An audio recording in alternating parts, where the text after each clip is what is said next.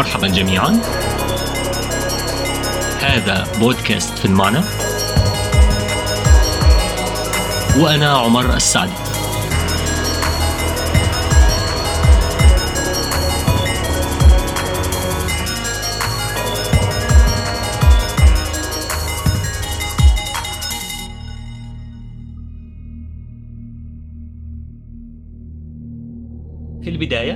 ولكل من دعم البرنامج من خلال الاشتراك في قناة البرنامج على يوتيوب أو على منصات البودكاست. أقول شكرا لك وشكرا لك ولكم محبتي وامتناني. وإذا كانت هذه زيارتكم الأولى أهلا وسهلا بكم. في المعنى هو برنامج تدوين صوتي أو بودكاست أقدم في كل حلقة من حلقاته قراءة ونقاشا لكتاب جديد. وغالبا ما يكون الكتاب غير مترجم للعربية بعد. ولكي لا يفوتكم أي جديد ضعوا الاشتراك في القناة ومتابعة البرنامج في عين الاعتبار. عام 2015 تقدم إلى واجهة النقاش السياسي وبشكل متزايد موضوع الشعبوية ونمو اليمين في المجتمعات الديمقراطية الغربية. وقد تم تناول الموضوع سواء بشكل صريح أو من خلال طريقة التعاطي من زاوية أن الحركات الشعبوية وحركات اليمين الجديد لديها خلفيات أيديولوجية تتوجه من خلالها من جهة وتحكم رؤيتها فيما يتعلق بالبديل المأمول الذي سوف يحل مكان المنظومة القائمة من جهة أخرى. ويصل هذا التناول إلى استنتاجات تتأسس على المقارنة.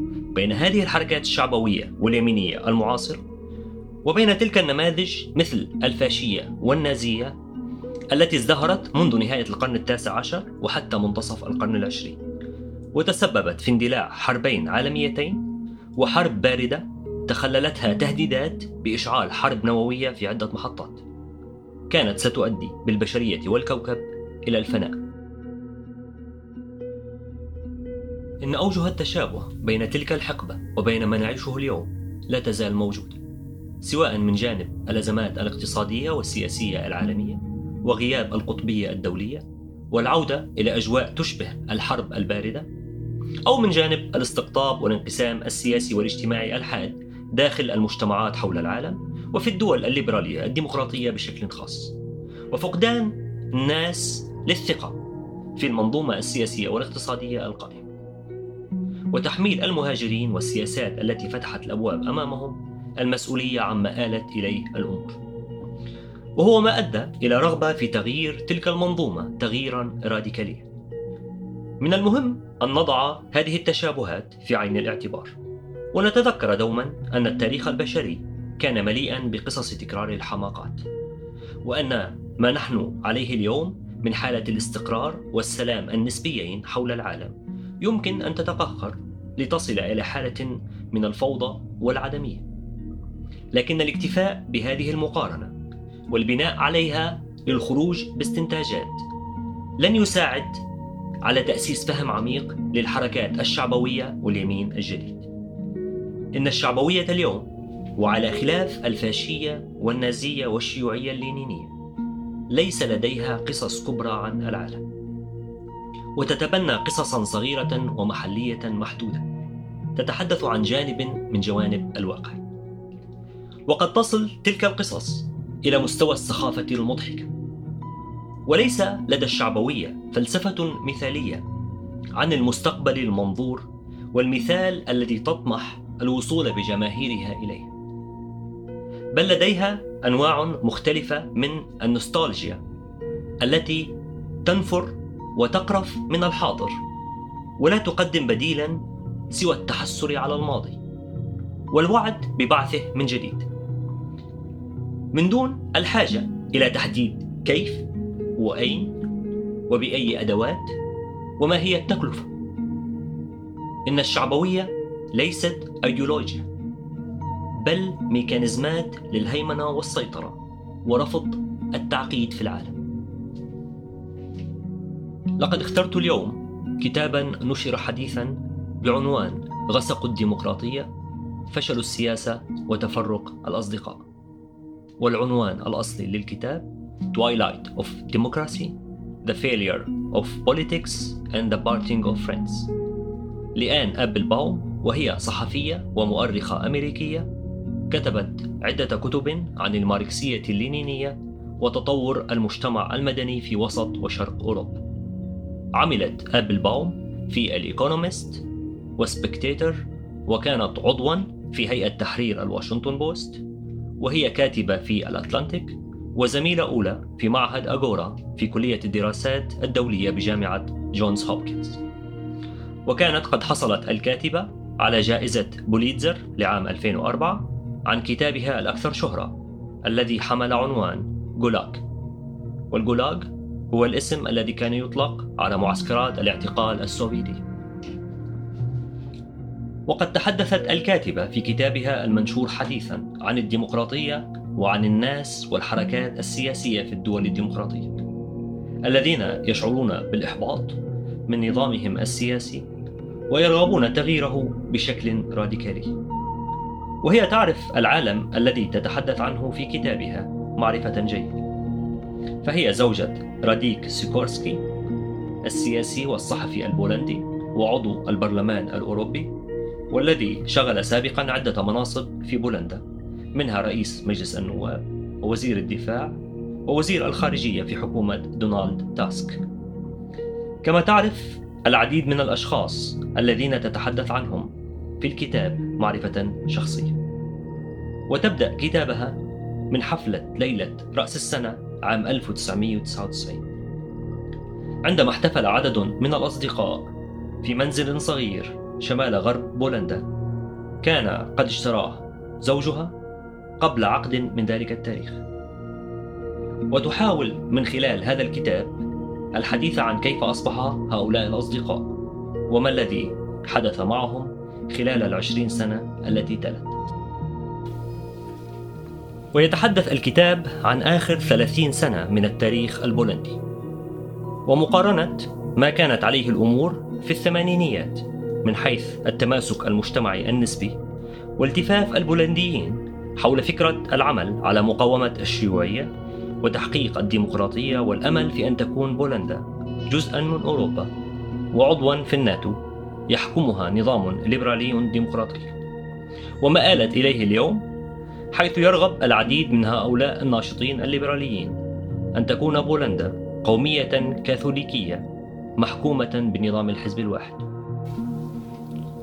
تعرض الكاتبة يوميات الكاتب الروماني ميخائيل سيباستيان التي كتبها بين عامي 1935 و 1944 حيث تقول إن سيباستيان كان مثلها يهوديا غير متدين وكان معظم أصدقائه من اليمين السياسي.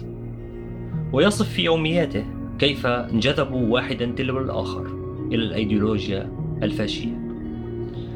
فيشبههم بقطيع من العث إلى لهب لا مفر منه. لقد توقف أصدقاء سيباستيان عن تعريف أنفسهم بأنهم أوروبيون. وبدلا من ذلك باتوا يعرفون أنفسهم برومانيي الدم والأرض. تقر أبلباوم بأننا اليوم لسنا في عام 1937 ومع ذلك يحدث تحول موازن في زماننا بين المفكرين والكتاب والصحفيين والناشطين السياسيين فيما يمكن أن نتفق على تسميته بالعالم الغربي. وتقول إن هذا التحول الموازي يحدث من غير أن يكون هناك أزمات اقتصادية من نوع الركود العظيم الذي عانت منه أوروبا وأمريكا الشمالية في عشرينيات وثلاثينيات القرن الماضي.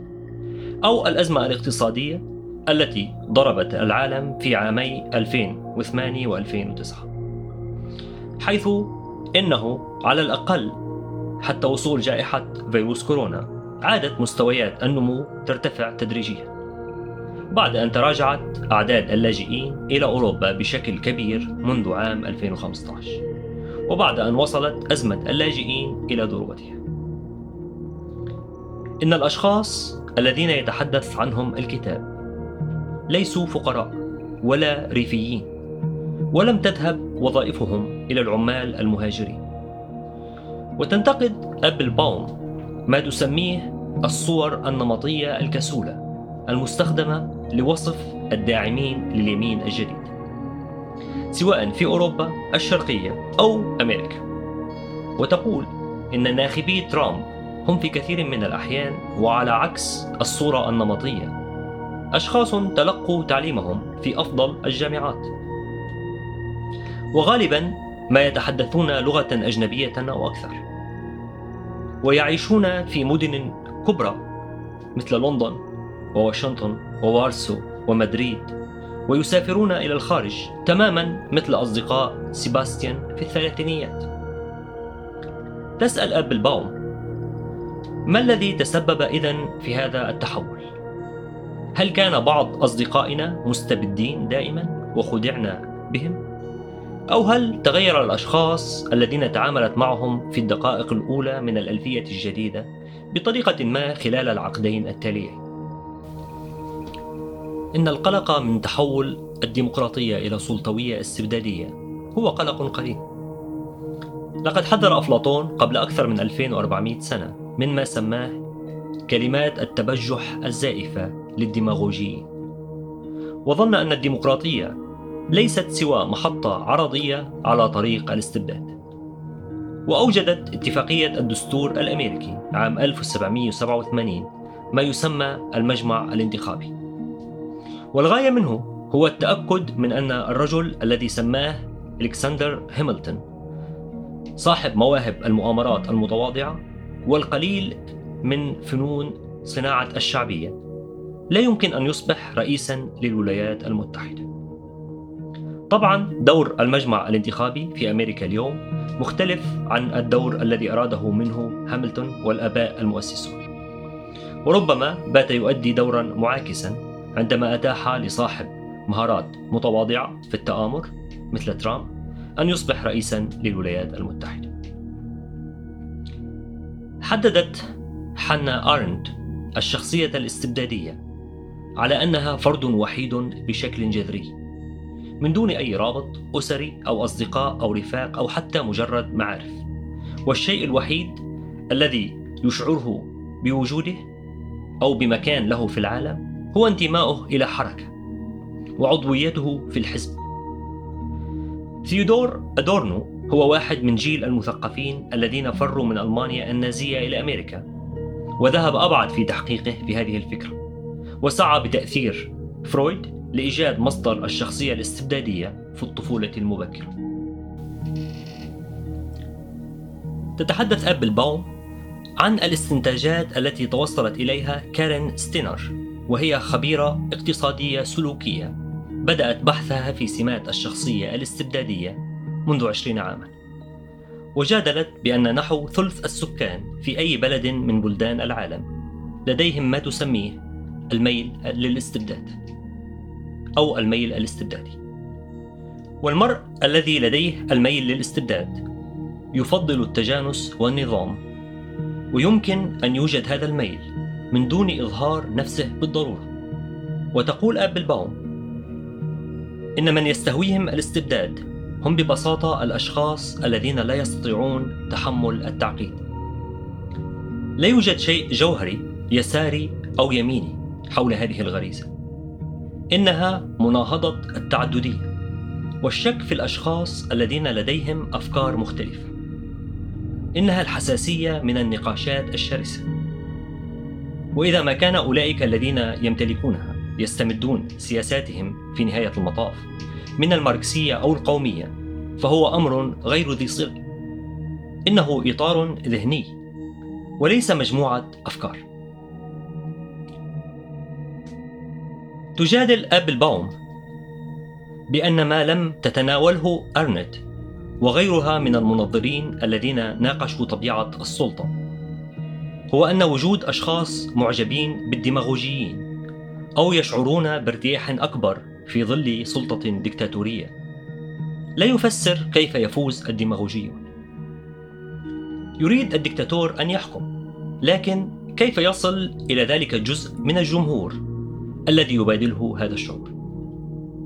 في روما القديمة كان لدى قيصر نحاتون يصنعون نسخا متعددة من صورته.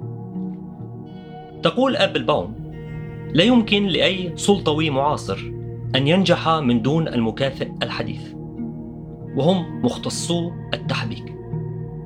من المثقفين والصحفيين المعجبين والداعمين لهذه النماذج من الحكم.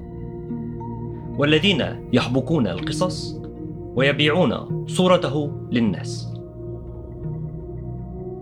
في كتابه الذي نشر عام 1927 والذي ترجم بعنوان خيانة المثقف. تحدث الكاتب الفرنسي جوليان باندا عن كل من أيديولوجيي اليمين المتطرف واليسار المتطرف الذين سعوا إلى ترويج إما العاطفة الطبقية في شكل الماركسية السوفيتية أو العاطفة القومية في شكل الفاشية.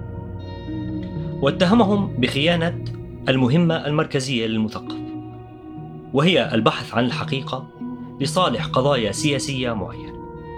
وبسخرية أطلق على هؤلاء المثقفين الذين سقطوا اسم الكتبة clercs.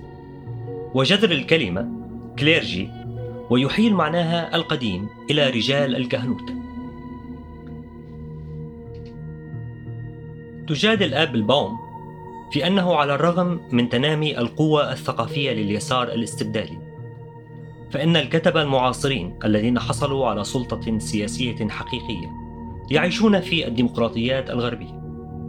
يعملون داخل الحكومات ويشاركون في الائتلافات الحكومية ويصطلح على تسمية هؤلاء باليمين.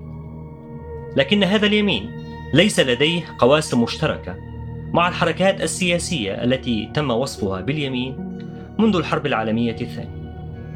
ويتم توصيف داعمي ترامب أو رئيس المجر فيكتور أوربان على سبيل المثال على أنهم يمين لكنهم في الواقع لا يشجعون أي من شعارات اليمين التي عرفناها حتى وقت قريب. مثل تلك التي ينادي بها الديمقراطيون المسيحيون الألمان والديغوليون الفرنسيون كاستقلال القضاء وحرية الصحافة والتعبير ودعم المؤسسات الدولية والتحالف عبر الأطلسي تقول أبل باوم إن اليمين الجديد يحتقر القيم الديمقراطية.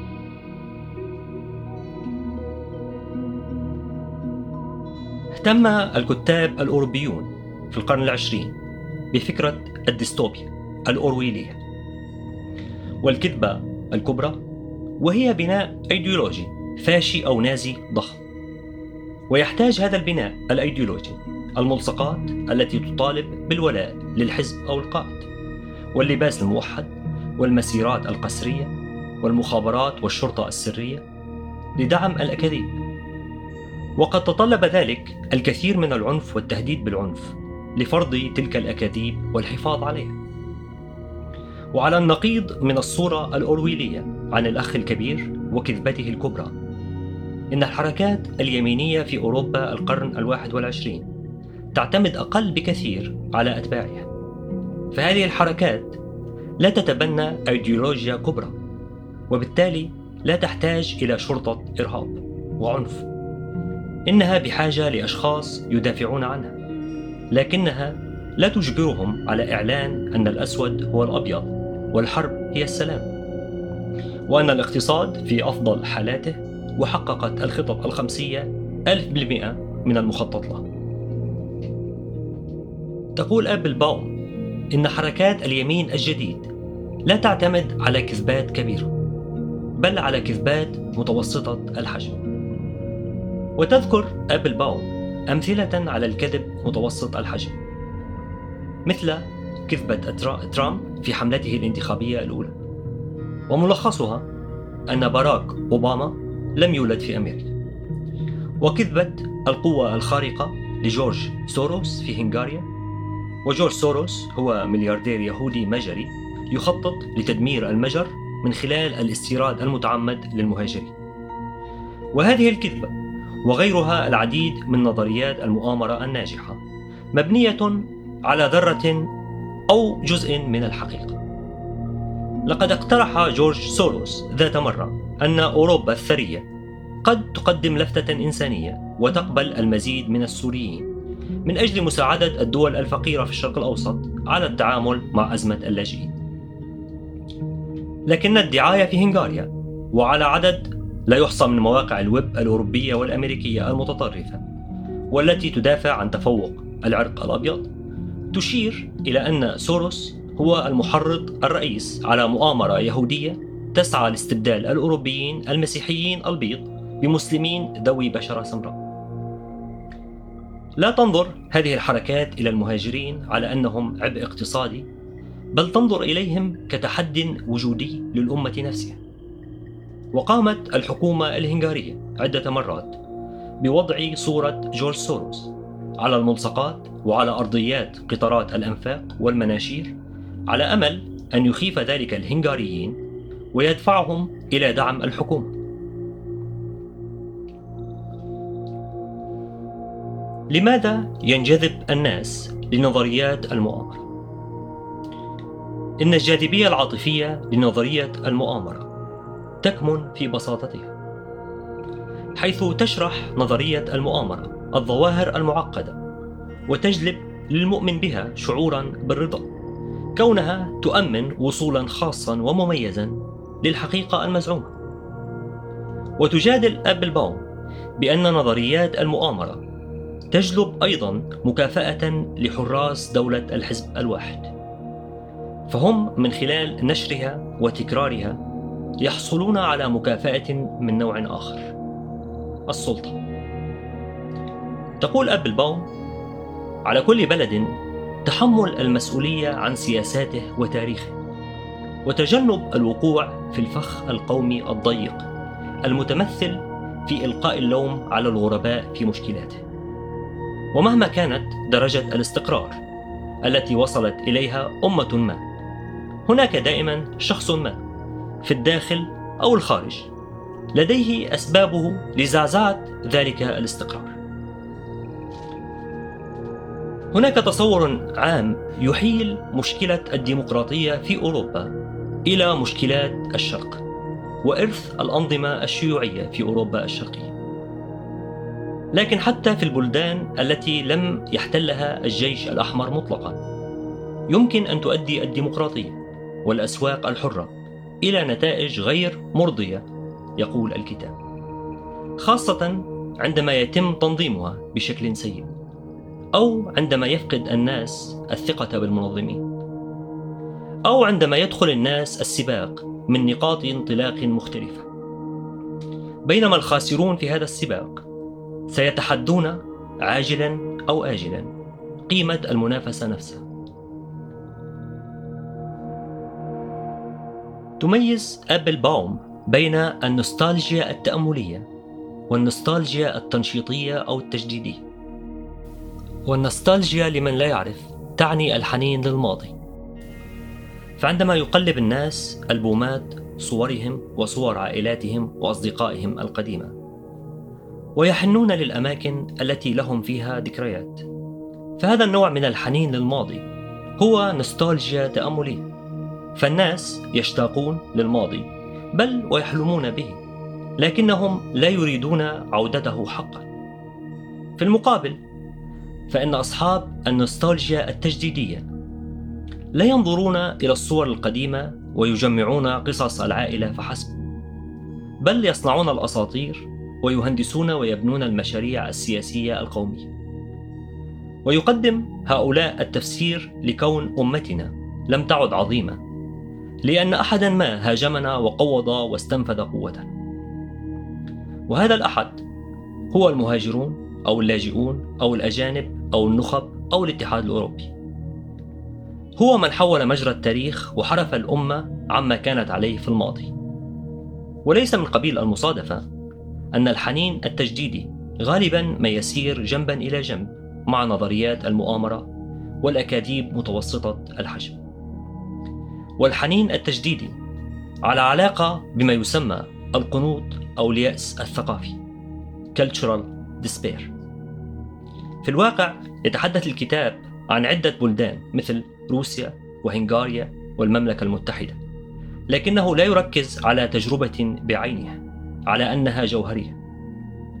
ما تحاول أبل باوم القيام به هو التدليل على عناصر التشابه بين هذه التجارب وكونها خرجت جميعا من اليأس الثقافي أو تشاؤم نهاية العالم. أبوكاليبتيك بيسيميزم. ينجذب الناس إلى الأفكار الاستبدادية لأنهم لا يتحملون التعقيد ولا يحبون الانقسام ويفضلون الوحدة. وإن الاصطدام الفجائي بالتنوع مثل تنوع الآراء وتنوع التجارب يغضبهم ويبدأون البحث عن حلول بلغة سياسية تطمئنهم وتجعلهم أكثر أمانا صحيح أن هناك العديد من المشكلات التي ترتبت على دخول أعداد كبيرة من اللاجئين إلى أوروبا خلال فترة زمنية قصيرة نسبيا. لكن عندما يقول الناس إنهم غاضبون من سياسات الهجرة واللجوء، فإنهم لا يتحدثون دائما عن شيء عاشوه واختبروه. بل يتحدثون عن شيء متخيل، شيء يخشونه. ثمة كم كبير من الأدبيات التي تتحدث عن التغيرات الحادة في مزاج الجماهير والثورات. وهناك أيضا نوع من الصيغ المبسطة للتنبؤ بالثورات. وتركز تلك الصيغ والتحقيقات على معايير اقتصادية قابلة للقياس الكمي. مثل درجات غياب العدالة ومستويات العيش. ويسعى الكثيرون للتنبؤ بمستوى الألم الاقتصادي وحجم الجوع ومقدار الفقر الذي سينتج عنه رد فعل ويجبر الناس على النزول إلى الشارع وتحمل المخاطر ويجادل الكتاب بانه وفي الآونة الأخيرة. أصبحت الإجابة عن هذا السؤال أصعب حيث إن الغالبية العظمى من الغربيين لا يتضورون من الجوع ولديهم مأوى وهم متعلمون. وقد لا تنجم التغييرات الأيديولوجية الكبيرة عن نقص الخبز وقد لا تشبه الثورات الجديدة الثورات القديمة على الإطلاق. وفي عالم تدور فيه معظم المناظرات السياسية اونلاين لا يحتاج الأمر الخروج إلى الشارع والتلويح بلافته لتأكيد الولاء. إن ثورة الاتصالات الجديدة هي أسرع من أي شيء عرفناه منذ اختراع الطباعة في القرن الخامس عشر. ولكن حتى بعد اختراع الطباعة استغرق الأوروبيون عدة قرون ليصبحوا متعلمين. وبعد اختراع الراديو والتلفزيون لم تنهر الصحف في المقابل وفي غضون عقد من الزمن أدى التحول السريع في أموال الإعلانات إلى شركات الإنترنت إلى إلحاق أضرار بالغة بقدرة الصحف والصحفيين على جمع المعلومات وتقديمها. دائما كان لدى الناس آراء مختلفة، لكن اليوم بات لدى الناس حقائق مختلفة. في عالم ال social media يتعامل العديد من الناس مع معلومات حصلوا عليها من منشور على فيسبوك أو تغريدة على تويتر على أنها حقائق مسلم بها. لا لشيء إلا لأنها تنسجم مع آرائه تقول أبل باوم جلبت المجلات والصحف التقليدية والبث التلفزيوني والإذاعي إلى الدول الديمقراطية فرصة خلق نقاش وطني واحد. في حين أنه في العديد من الديمقراطيات المتقدمة لا يوجد اليوم حتى نقاش عام دعكم عن سردية مشتركة. من الممكن أن الغرب يعيش بالفعل غسق الديمقراطية وتتجه حضارته نحو ما كان يخشاه الفلاسفة القدامى ومؤسسو أمريكا ذات يوم من فوضى واستبداد. وأن جيلا جديدا من الكتبة المعارضين للأفكار الليبرالية والداعمين للاستبداد سيصلون إلى السلطة في القرن الواحد والعشرين تماما كما فعلوا في القرن العشرين ويمكن لرؤاهم عن العالم المولودة من رحم الاستياء أو الغضب أو الأحلام المسيحانية أن تنتصر. وربما تستمر تكنولوجيا المعلومات بتقويض الإجماع وتقسيم الناس أكثر. وربما يخلق الخوف من المرض، الخوف من الحرية. أو ربما يلهم فيروس كورونا وتجارب الإغلاق والحجر الصحي والخوف من العدوى شعورا جديدا من التضامن والتعاون العالمي. ونقوم بتحديث المؤسسات العالمية. ويجد العلماء في جميع أنحاء العالم طرقا جديدة للتعاون. وربما تعلم حقيقة المرض والموت الناس أن يكونوا مرتابين من بائعي الكذب الجوالين ومروجي المعلومات المضللة. تقول ابل باوم علينا قبول أن كلا المستقبلين ممكنان وتجادل بأنه لا يوجد نصر سياسي دائم ولا يوجد تعريف مضمون للأمة ولا يوجد نخبة من أي نوع سواء كانت تسمى شعبوية أو ما يسمى أرستقراطية تحكم للأبد. في الختام تقول ابل باوم لا يوجد حل نهائي ولا نظرية تشرح كل شيء ولا توجد خريطة طريق إلى مجتمع أفضل ولا أيديولوجيا ولا كتاب قواعد وكل ما يمكننا فعله هو اختيار حلفائنا وأصدقائنا بعناية كبيرة لأنه معهم فحسب نستطيع تجنب إغراءات الأشكال المختلفة للاستبداد. ونظرا لأن كل الأنظمة الاستبدادية تقسم وتستقطب وتفصل الناس إلى معسكرات متحاربة فإن القتال ضدهم يتطلب تحالفات جديدة. لا تنسوا الاشتراك في القناة وإلى لقاء جديد. فيه الفائدة والمتعة.